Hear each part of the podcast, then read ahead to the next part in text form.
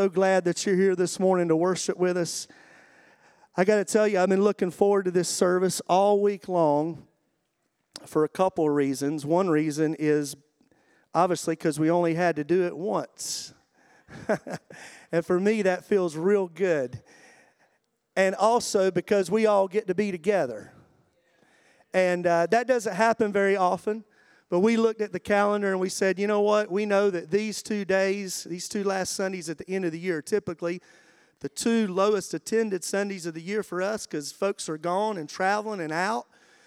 But then there's a group of people that we'll just call you the Rinkenites today who decided to stay home at least through today. I know some of you are traveling like we are this week, but boy, it feels good to be in the house with everybody today. Anybody else and I see a lot of guests with us today. Some of you are visiting friends and family. You're here uh, for Christmas. And it, it was so good to have you with us today. We're glad that you're here and you found us today. Now, there's no secret today, we're already having church. So I'm not holding back because I'm going to tell you over the last 48 hours, the Lord has given me a word for this house today to close out this series we've been in, and I'm about to bust to give it. But before I do, um, I want to make you aware of a couple of announcements while I get over here and grab some water. Now, next Sunday, we're going to do the same thing again, one service at 10 o'clock, okay? So make sure you're aware of that. We know people are still traveling, doing their thing. So, uh, and next Sunday, Kids City will be back open. All right, kids? You get, you get to listen to Pastor Josh again next Sunday. And he's had two weeks of rest, so he better bring a, a, a holy anointed word next Sunday. He better be ready to go. I know he'll be ready to go. He's ready every week.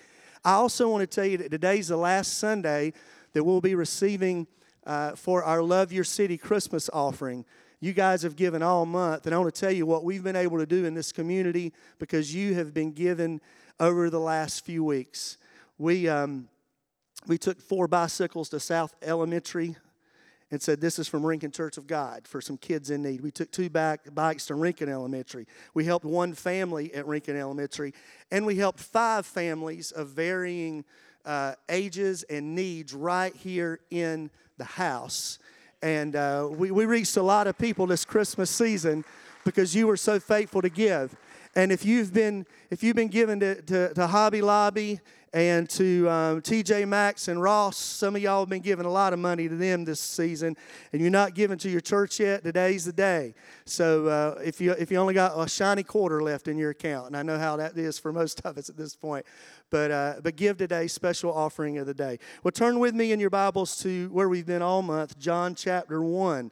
You can open up the YouVersion Bible app, find us there, and follow along with the points in the scriptures today as we conclude our message series for this Christmas, The Word Became Flesh.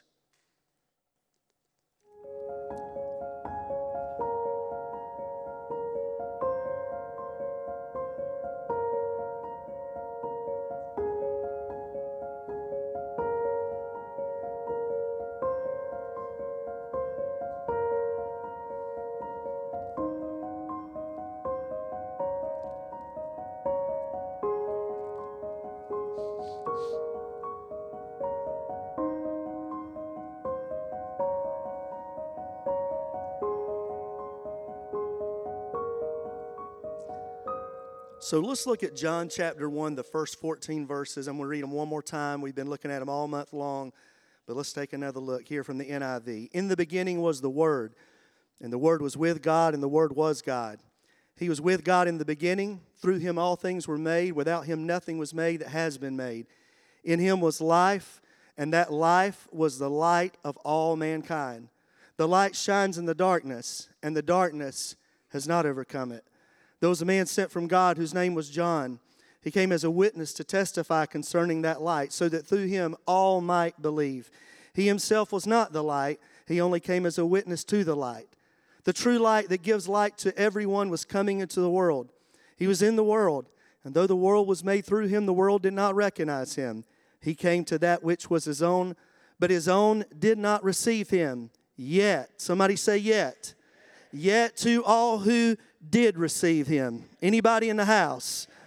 To those who believed in his name, he gave the right to become children of God, children born not of natural descent nor of human decision or a husband's will, but born of God. And everybody read our verse, our main text with me this morning. The Word became flesh and made his dwelling among us. We have seen his glory, the glory of the one and only Son who came from the Father, full of grace and truth. So, how you feeling today? It's the day after Christmas. How many people are tired? full, broke, ready for it to be over. It's over, okay? I know some of you still got some family stuff and traveling to do this week, but as I was thinking about the day after Christmas this week, I remembered something that happened to our family about eight years ago. We were living in Virginia Beach at the time, and about an hour from our house is Busch Gardens, Williamsburg.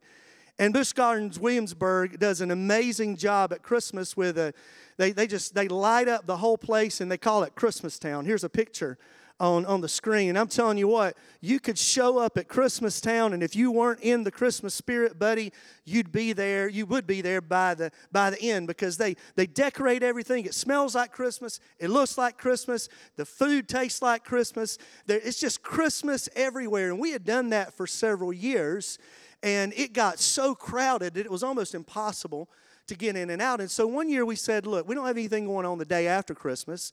So let's go to Christmas Town the day after Christmas. And so the five of us went and uh, we showed up that day. And uh, one of our favorite places in Christmas Town is a section called Holiday Hills.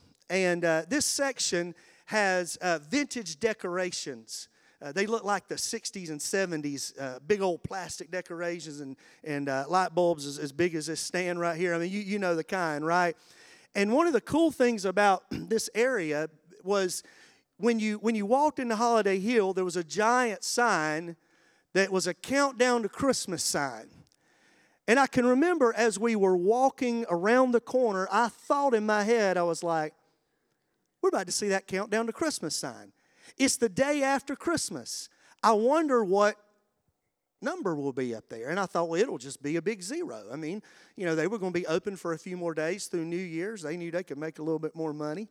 And, uh, and so I thought, we'll come around the corner and we'll see a big zero there. Well, y'all, we came around the corner and they had a 364 lit up right there. and you know what? My heart sunk. I was like, well, that's depressing.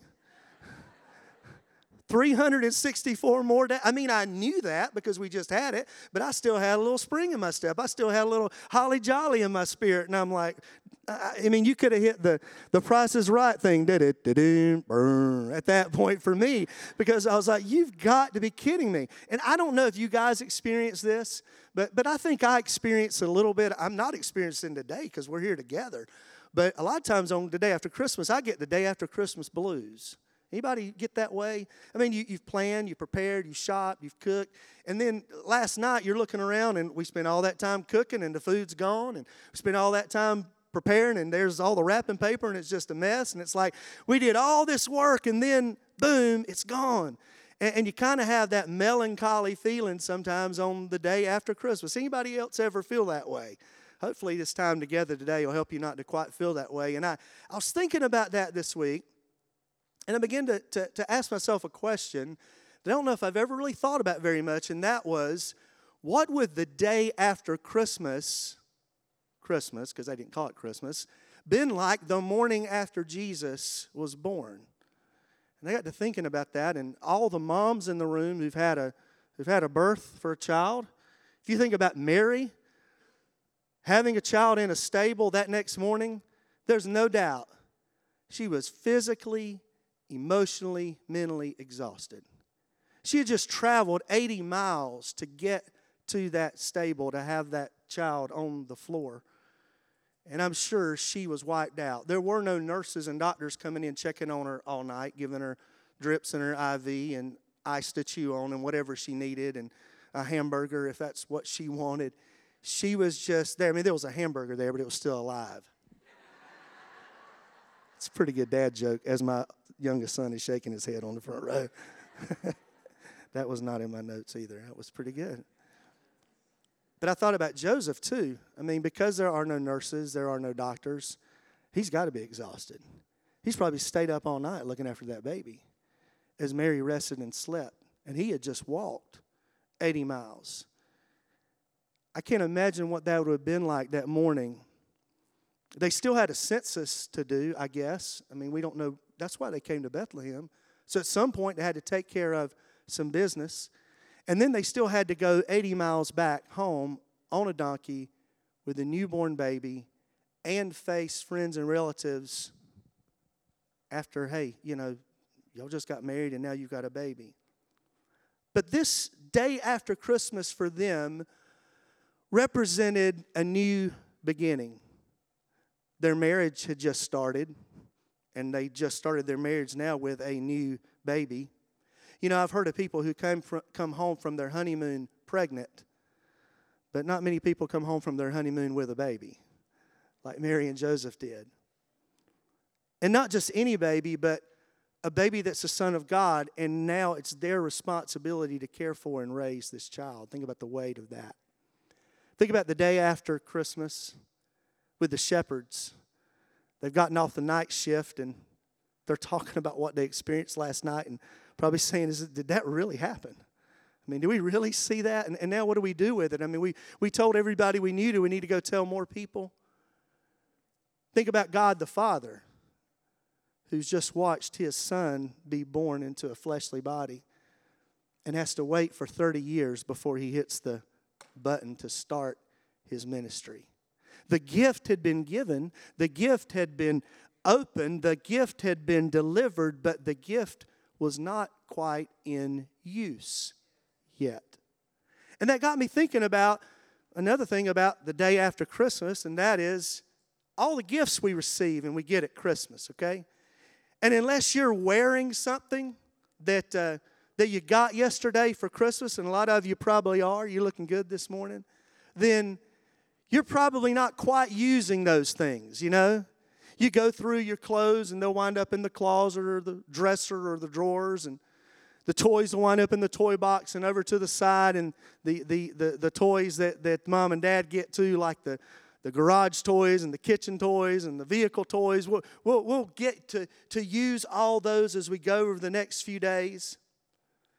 But really, those gifts that we received yesterday and over the last few days, the use of those gifts hasn't even quite begun yet.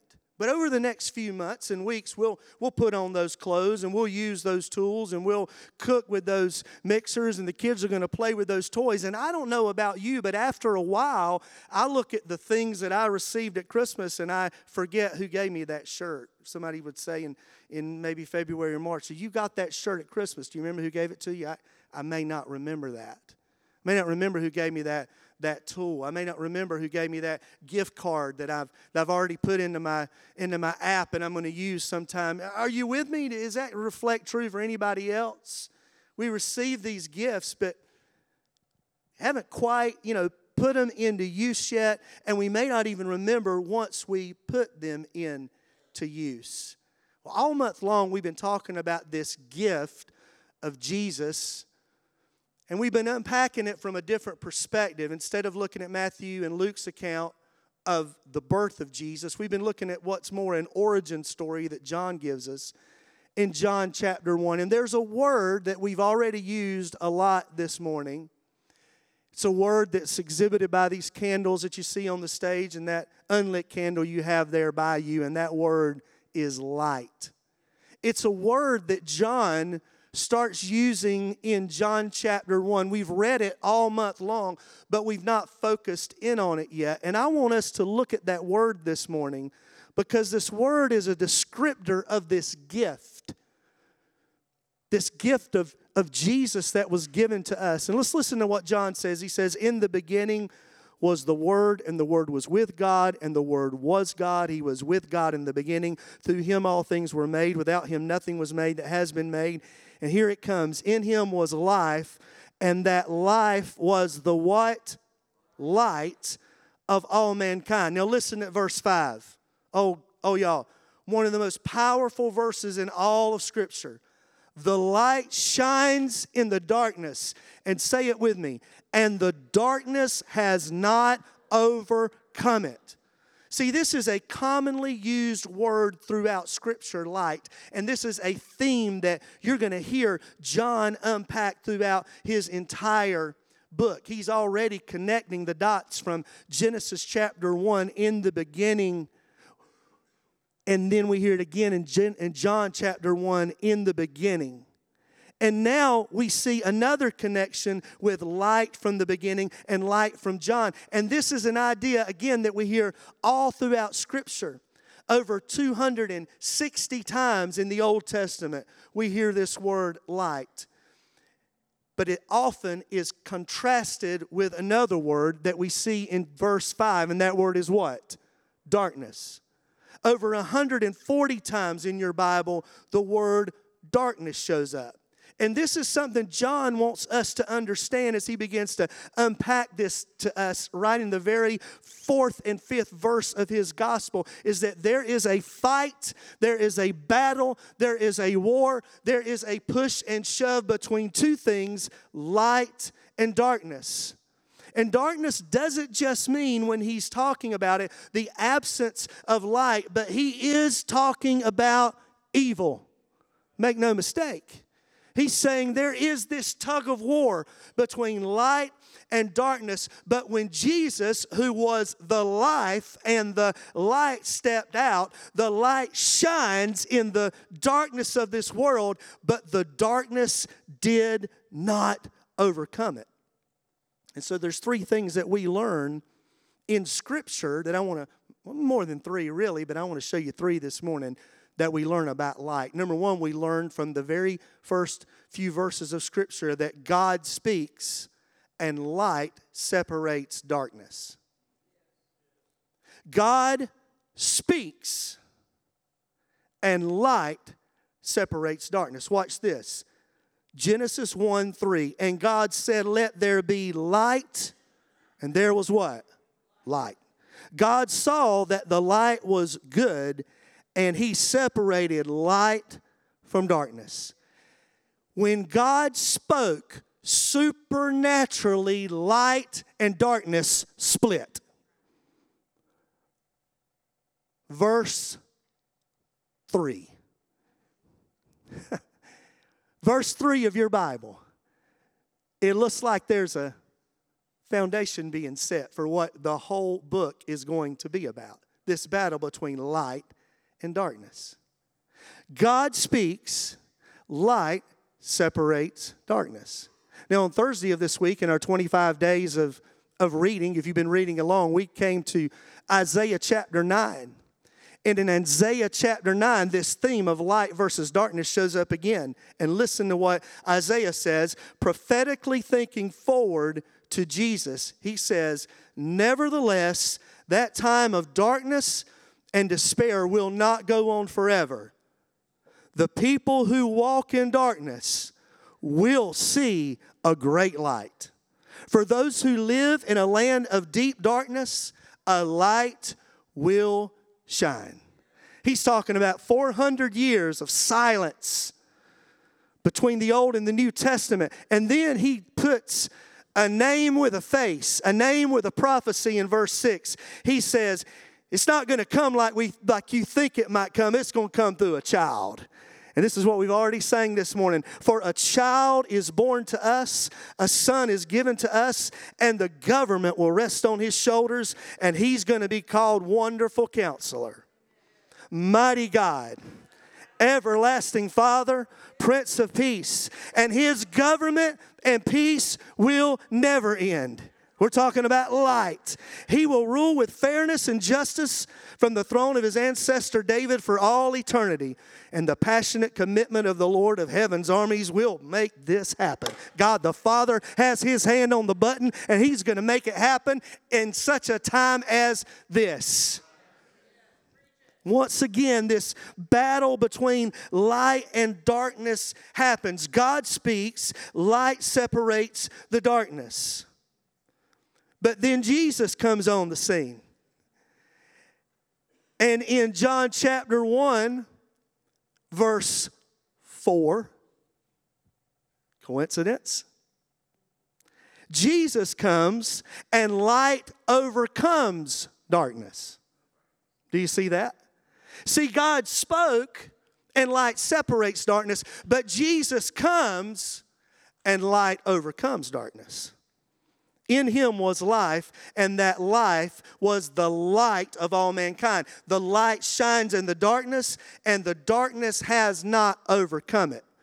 And then John starts testifying about John the baptizer. He says, There was a man sent from God whose name was John, John the Baptist. He came as a witness testifying concerning that light. He said, There's a light coming. I'm not the light. John says, so, so that through him all might believe. He himself was not the light, he only came as a witness to the light. And then John, the gospel writer, says, The true light that gives light to everyone was coming into the world. This is what we've been saying throughout this series. Week one, we said the Word became flesh, a God we can see, a God we can hear, a God we can touch. He is the Father's representative. Jesus comes and light overcomes darkness. Week two, we said, and made his dwelling among us. God moved into the neighborhood physically in the person of Jesus and presently in the Holy Spirit that we sense and feel in this house this morning. Jesus is dwelling in this place. Amen. And last week we said we've seen his glory, the glory of the one and only Son, and that we, when we experience the glory of God, we cannot stay the same. Something changes when we experience and have an encounter with God. Read your Bible. People's perspective, their future, their mind, their, their purpose, their faith, their vision, their health, the rules changed when Jesus stepped on the scene. Jesus comes and light overcomes darkness. Listen to what Peter said in Acts chapter 10, verse 38. He gets to preaching and he says, How God anointed Jesus of Nazareth with the Holy Spirit and power, and how he went around doing good and healing all who were under the power of the devil because God was with him. Look what Peter's talking about a battle, a fight between light and darkness. And he said, Under the anointing of the Holy Spirit, Jesus stepped out. Can anything good come from Nazareth? Oh, absolutely. With the power of the Holy Spirit and went about doing good. Jesus comes and light overcomes darkness. Amen. We sang it last Sunday night. Lil Dayton sang, in, sang uh, Mary, did you know? The blind will see, the deaf will hear, the dead will live again, the lame will leap, the dumb will speak the praises of the Lamb. God speaks, light separates darkness. Jesus comes, light overcomes darkness. So there's God's part in the story, there's Jesus' part in the story. What about you? What about me? Here's our part in the story we receive, and light interrupts the darkness. How many of you know about interruptions? Everybody with small children should fill the altars right now. We'll pray for you. Any parents ever been in the bathroom taking care of business? And those little hands, little fingers underneath there, what do they think they're going to do? I just want you to know I'm here. You got the door locked and the fan on and everything in the world. I just want you to know I'm here. Interruptions. You know, you're trying to have a have a deep conversation with your spouse. Mama, can I have some water? Go to bed and shut up. We're trying to heal our marriage down here. We can't make it another day. Give us five minutes interruptions. You just you can't get away from, from life and stuff and kids and family and in your business and your job. We know what it's like to deal with interruptions. Interruptions really a lot of times are not good. I gave a little speech last Sunday, right, about interruptions in the service and us doing a better job, and y'all are doing an outstanding job today. But this is a good interruption, y'all. Because there's times in our lives when the darkness is coming in, even though we're Christ's followers, we're still in flesh and blood in a world and there's a fight that goes on sometimes, and, and this battle takes place. We said that God moved into the neighborhood physically in the person of Jesus and presently in the person of the Holy Spirit. And as you've come to know Jesus, and the Holy Spirit has filled you and you're walking and following Him. There's times when life situations, listen, and stress and disappointment and worry and questions and despair and news rushes in. And anybody ever been there when it seems like the darkness is just kind of overwhelming you? It's like somebody's got, got one of these shades over here and they're just pulling the shade down, and darkness just seems to be overwhelming your mind and your emotions and your spirits. Anybody ever been there in a situations like that? When we receive, light interrupts darkness, but let me add a word to that. Light interrupts our darkness. When the Holy Spirit dwells within us, we've said over the last few weeks that uh, that word dwell meant that Jesus pitched a tent. He put up a tent. He, he lived among us. And we said that when the Holy Spirit comes to embody and dwell in us, He lives inside of us. And when the Holy Spirit is inside of us and we're fighting those battles, and we're fighting those battles against darkness, we have an advocate with the Father. We need to stop speaking and talking about all the garbage that's going on in our lives, and we need to cry out to an advocate a paraclete, a comforter, an encourager, a counselor, an intercessor, and a helper who will step in the situation and bring light to our darkness. The Holy Spirit can come in and interrupt the work of the enemy in our lives and bring light when there's darkness. I've said it throughout this series. Everything about the book of John speaks to one word relationship. See, religion will leave you empty it will leave you without anybody or anything to call on because it only works when you show up at the property.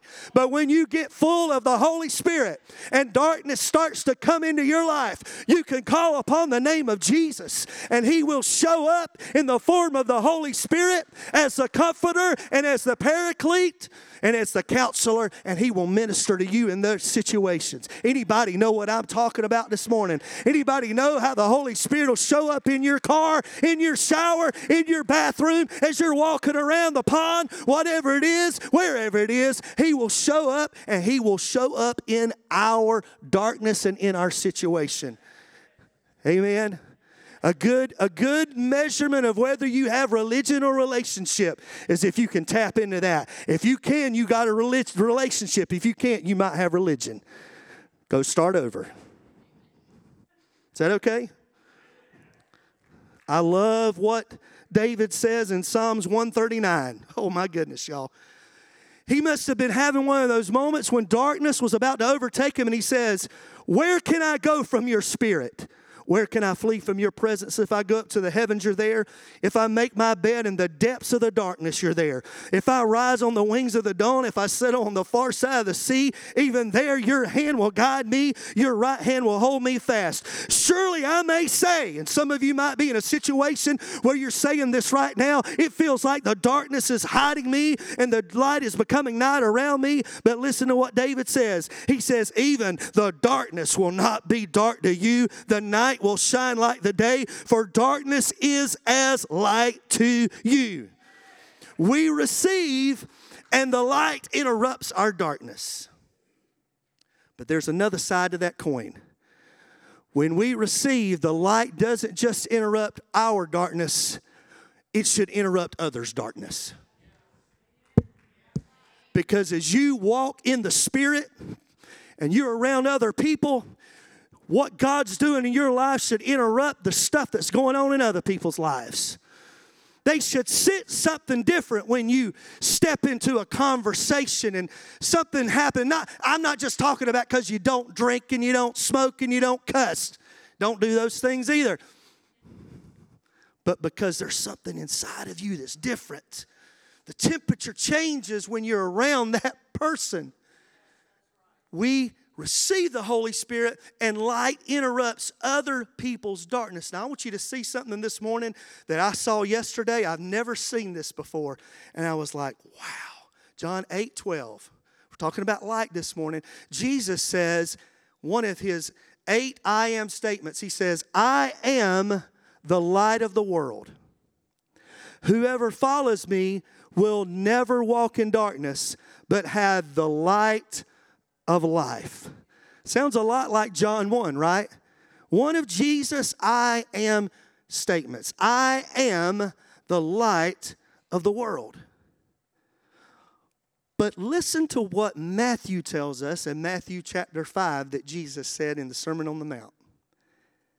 He said, You are the light of the world. Wait a minute, Jesus? Okay, hey, this is, this is the gospel's in conflict. Because John said that Jesus said, You're the light of the world. And Matthew said that Jesus said, I'm sorry, see, I'm confused. John said that Jesus said, I am the light of the world. And Matthew said that Jesus said, You're the light of the world. So which is it?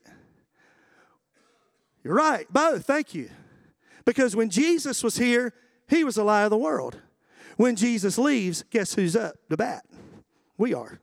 We become the light of the world. Listen to what he says. Josh was already preaching my sermon this morning, tilling the ground. You are the light of the world. A town built on a hill cannot be hidden. Neither do people light a lamp and put it under a bowl. Instead, they put it on its stand and it gives light to who?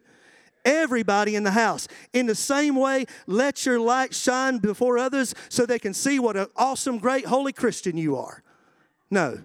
So they will glorify God the Father in heaven.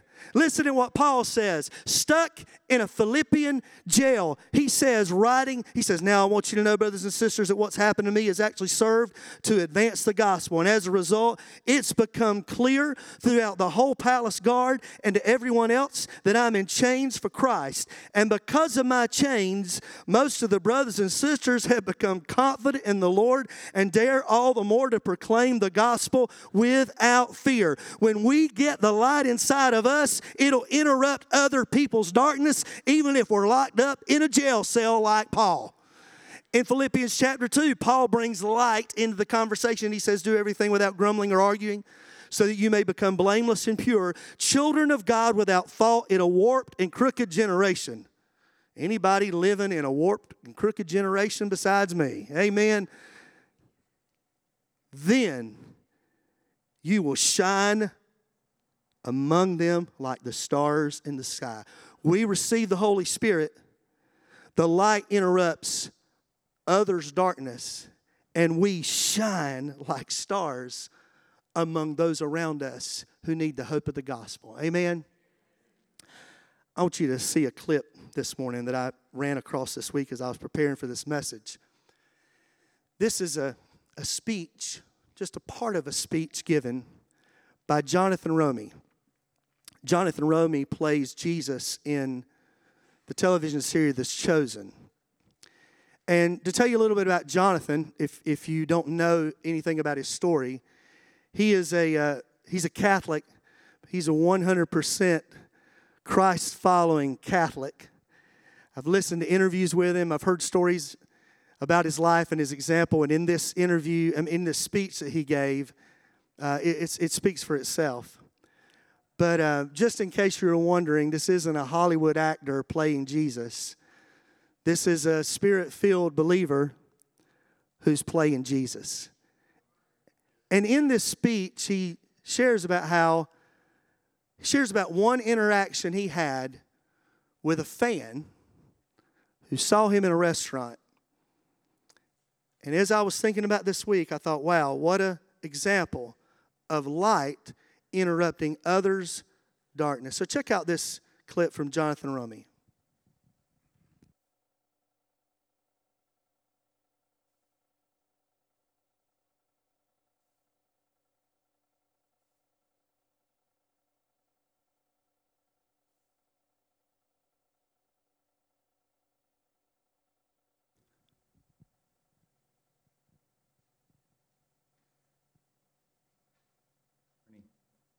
So, a couple of producers and I were at breakfast in Utah uh, a few weeks back, as I said, when all of a sudden this woman just approached the table. I didn't even see her walk up and asked me very tentatively, Excuse me. Are you Jonathan Roumie? Which is still very strange that people know my name and I don't know them. I'm not, nobody gives you a handbook on celebrity. You just, it just kind of happens. And it's very bizarre. Just, just, just so you know.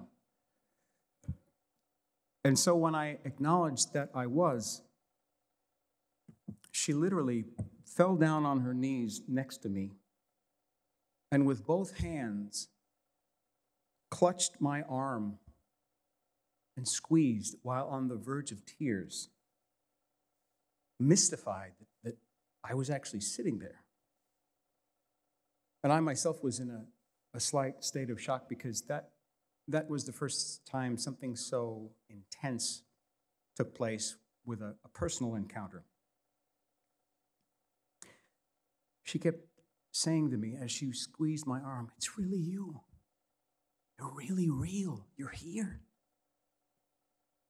And for a moment, I, I couldn't quite be sure of, of the situation or even her state of mind because of the intensity of this. And, and looking at her, it also became clear to me that um, life had not really been easy for this woman or her husband, who stood just a few feet away, just kind of keeping his distance and kind of in a state of shock and just and just smiling. So I was truly at a loss for words, and I asked her her name. And for the sake of the story, I'll call her Jennifer. So I stretched out my hand and I said, Hi, Jennifer. I'm Jonathan. So that she'd be sure to hear me make the distinction between the character I play and me personally. And as I said her name, she just closed her eyes and buried her head in my shoulder and began to weep. So I embraced her.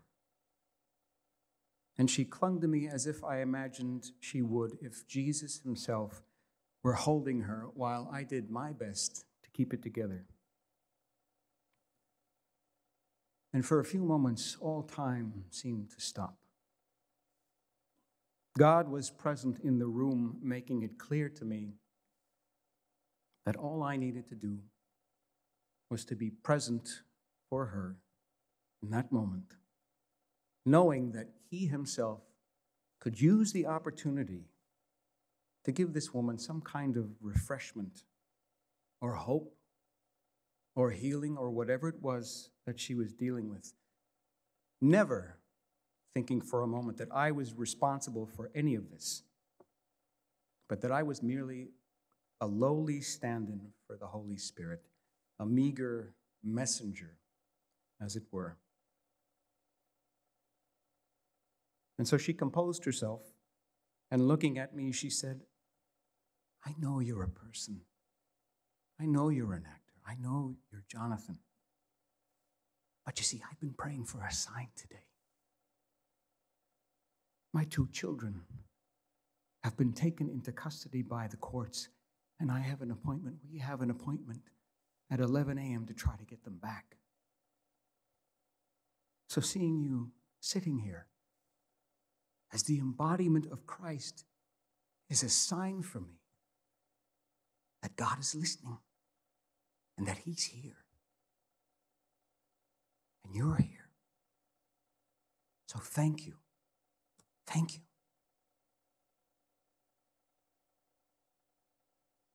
A few more moments went by, and one of my producer friend who has a gift for spontaneous spirit led prayer asked Jennifer if she could pray for her. And so we did, the three of us, our new friend Jennifer and her husband, circled up and allowed God's Spirit preside and fill this woman up, if only for a brief moment, to give her enough courage to go on her way through the next step of her mission and trial on this earth. So, armed with some newfound peace and a few pieces of chosen merch I just happen to have handy. She and her husband left looking several layers lighter. And I was once again given the deeply profound reassurance that this is what God has called me to do on this earth, at least for now. Thank you.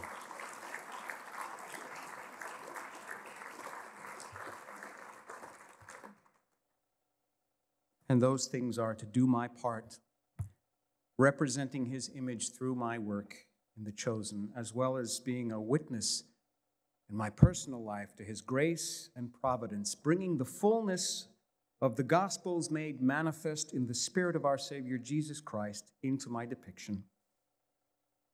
To encapsulate and serve that Spirit as best and humbly as I can, using the gifts God has lovingly bestowed upon me, none of which I deserve, not a single one.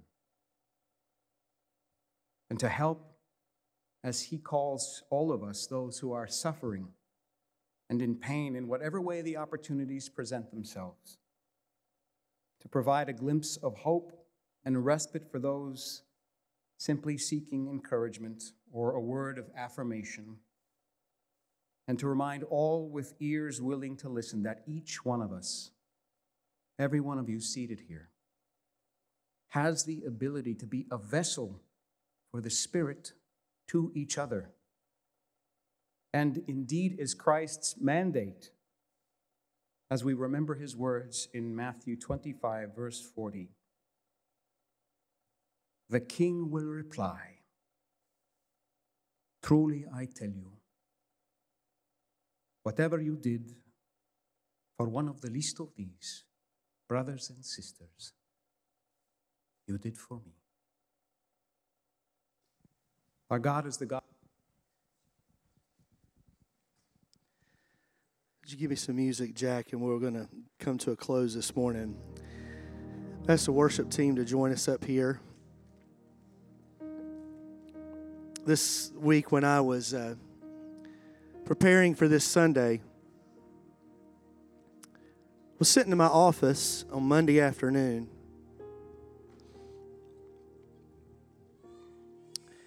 And this is an example of how the Holy Spirit, I believe, is always at work.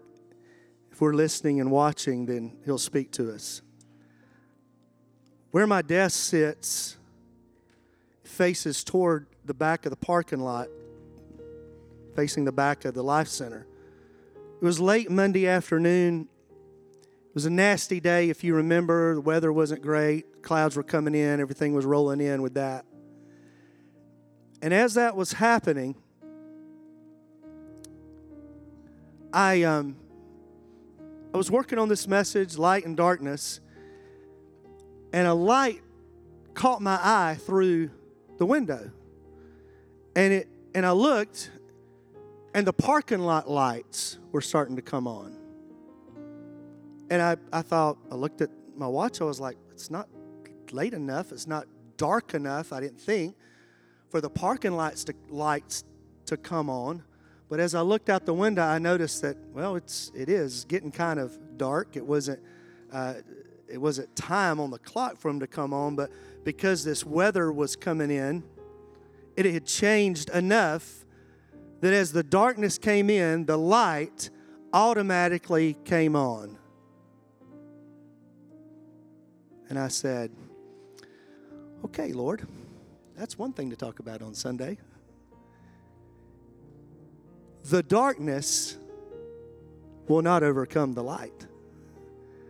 In your life and in my life, and even in this stinking, crazy, messed up world that we live in, what we've read this morning and what John tells us the light shines in the darkness, and the darkness has not overcome it. And the way that happens is that you and I have a mandate that we have received, as we said, And the light that's inside of us interrupts the darkness in others. Excuse me.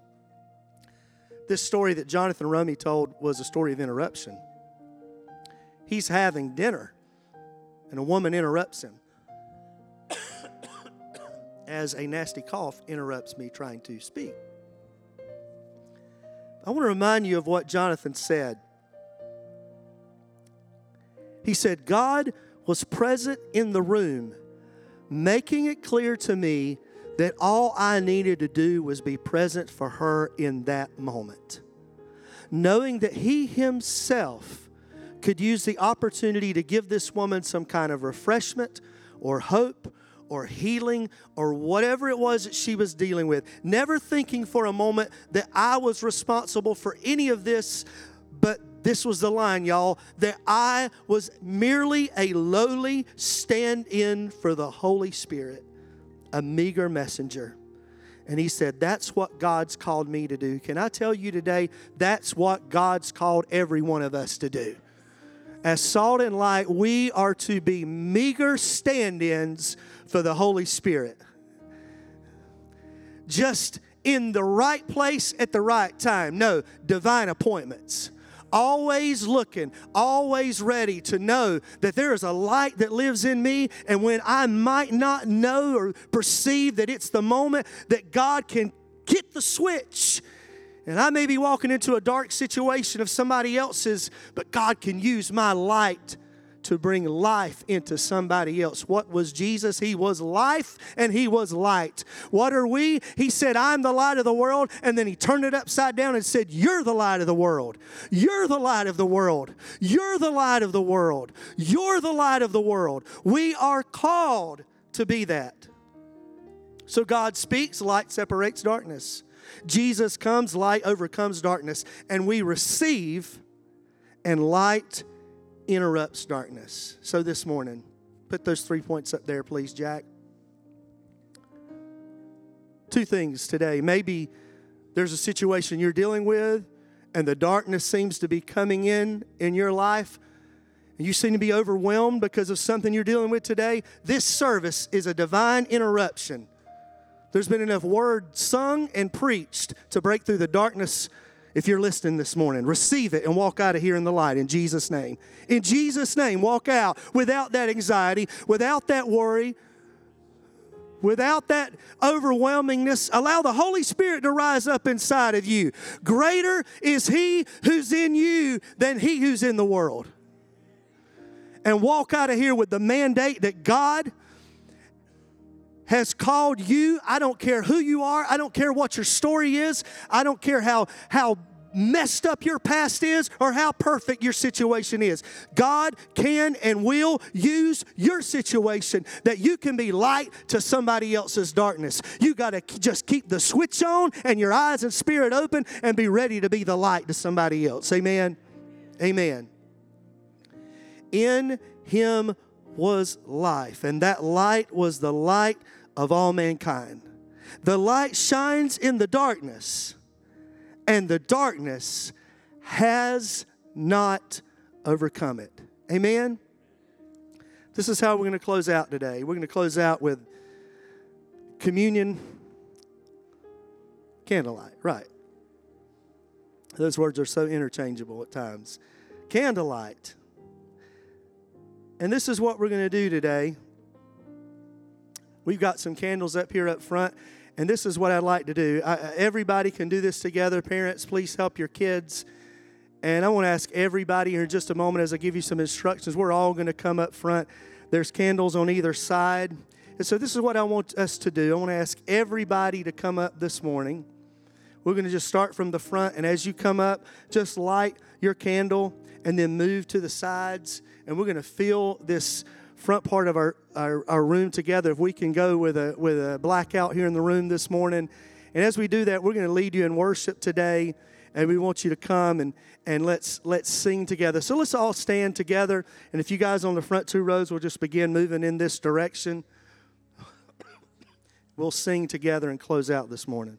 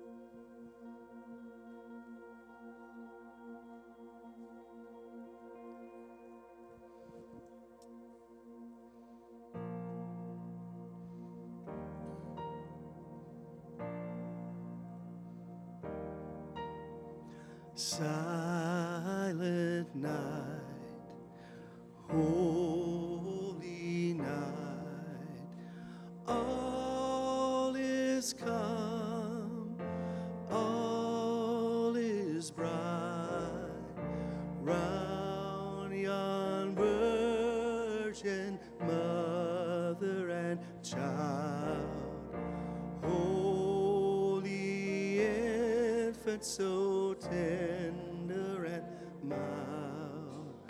Sleep in heavenly peace. Sleep in heavenly peace. Keep coming forward. Let's sing this together. Silent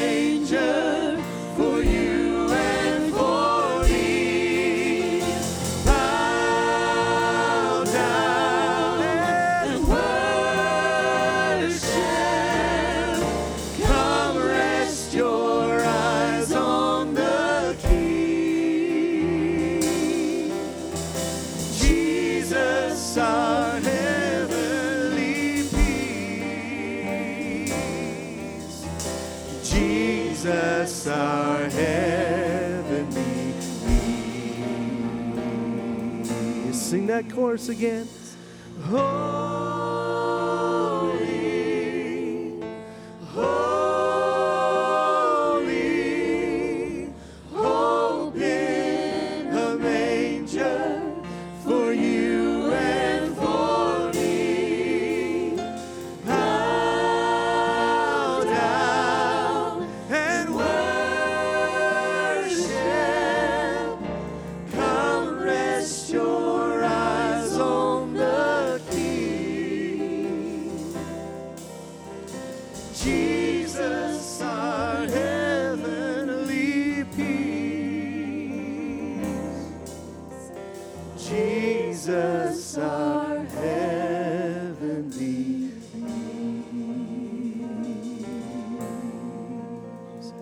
guys will kill all the lights over the stage as well this morning.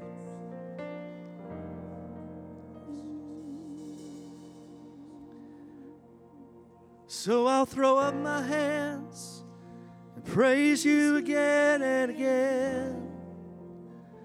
Cause all that I have is a high.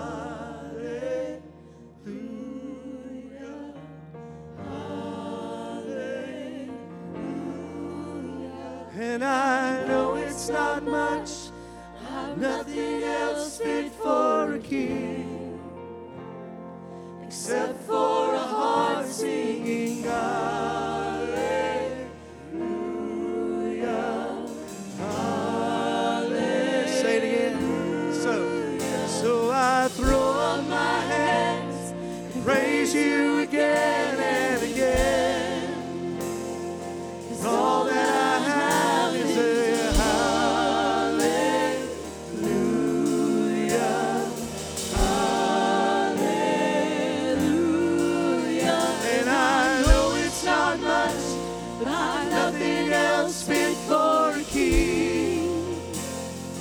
except for a heart singing hallelujah. Hallelujah.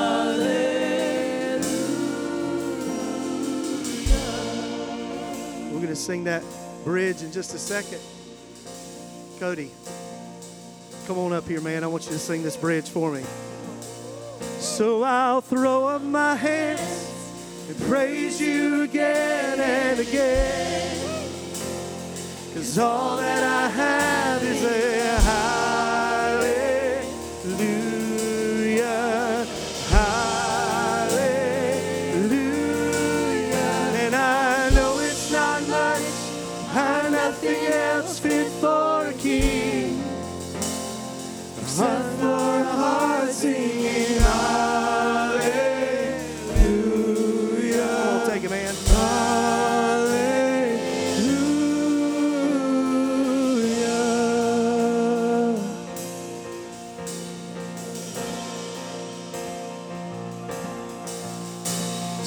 come on, my soul.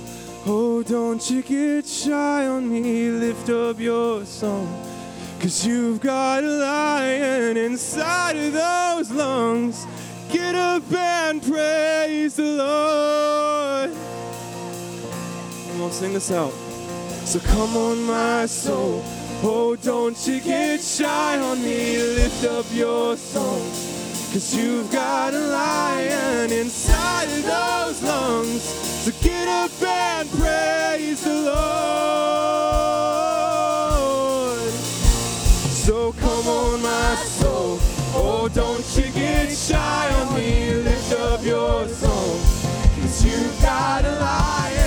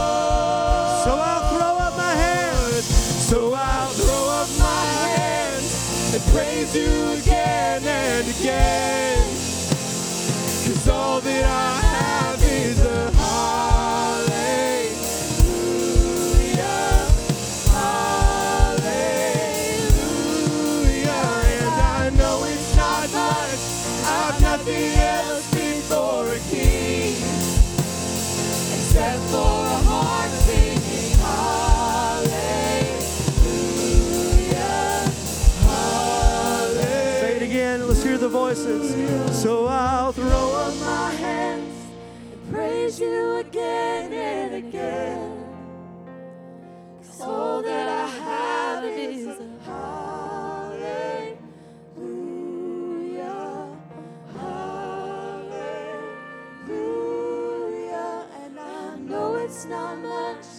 I've nothing else fit for a king except for a heart singing hallelujah.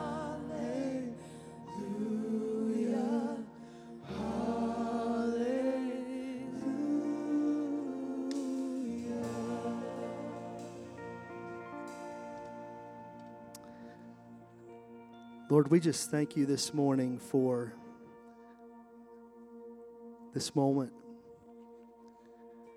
What we have today in this moment to be able to fill this room with light that represents life and your light.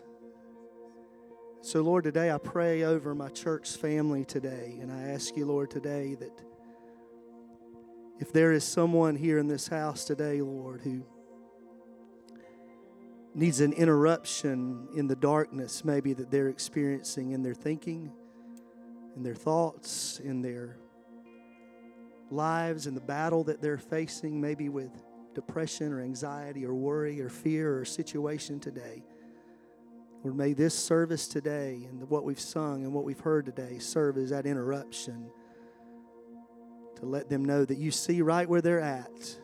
And although the darkness may be coming in, the darkness is not as great and strong as the light that lives inside of us. So, Holy Spirit, we ask you this morning that you would just drive out all darkness, all despair, all hopelessness today. And may we leave revived today, knowing that greater is He that is in us than He that's in the world. Lord, today we receive this word today, Lord, that our light is to interrupt others' darkness.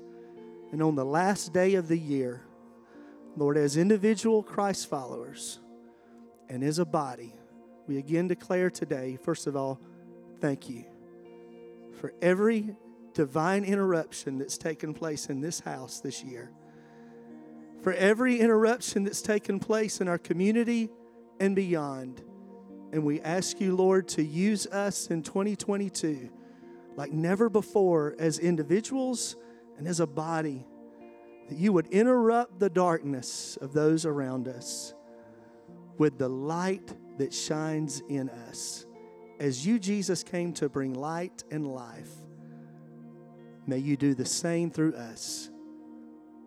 We offer ourselves to you today, asking you, Lord, today to be more alive and more real and more near to us in this coming year than ever before. We thank you for that today. There's anybody here this morning who perhaps maybe you're watching on live stream today as well and you don't have this light living inside of you, you need to make a commitment to ask Christ into your life today. I want to pray with you today, this morning. And as I said a moment ago, perhaps this morning you've realized, hey, I've got a lot of religion, but I don't have a lot of relationship. Or maybe you say, I don't have a lot either. And there's something that I've sensed and felt today, and I need to walk out changed. I want to pray with you today, and it's very simple. And I'm going to ask all of us this morning to pray this prayer today and just asking Christ to be the Lord of our lives and to step in to our darkness today. And maybe if you're watching on live stream today, you can pray this prayer as well with us today. The scripture tells us that if we confess our sins, He's faithful and just and will forgive us of our sins and cleanse us of all unrighteousness. So today, if you need to make Jesus the Lord of your life, will you repeat this prayer after me with everybody in the room? Dear God, I'm a sinner. I'm sorry for my sins. Forgive me. I believe that Jesus Christ is your Son. I believe that He took my place on the cross.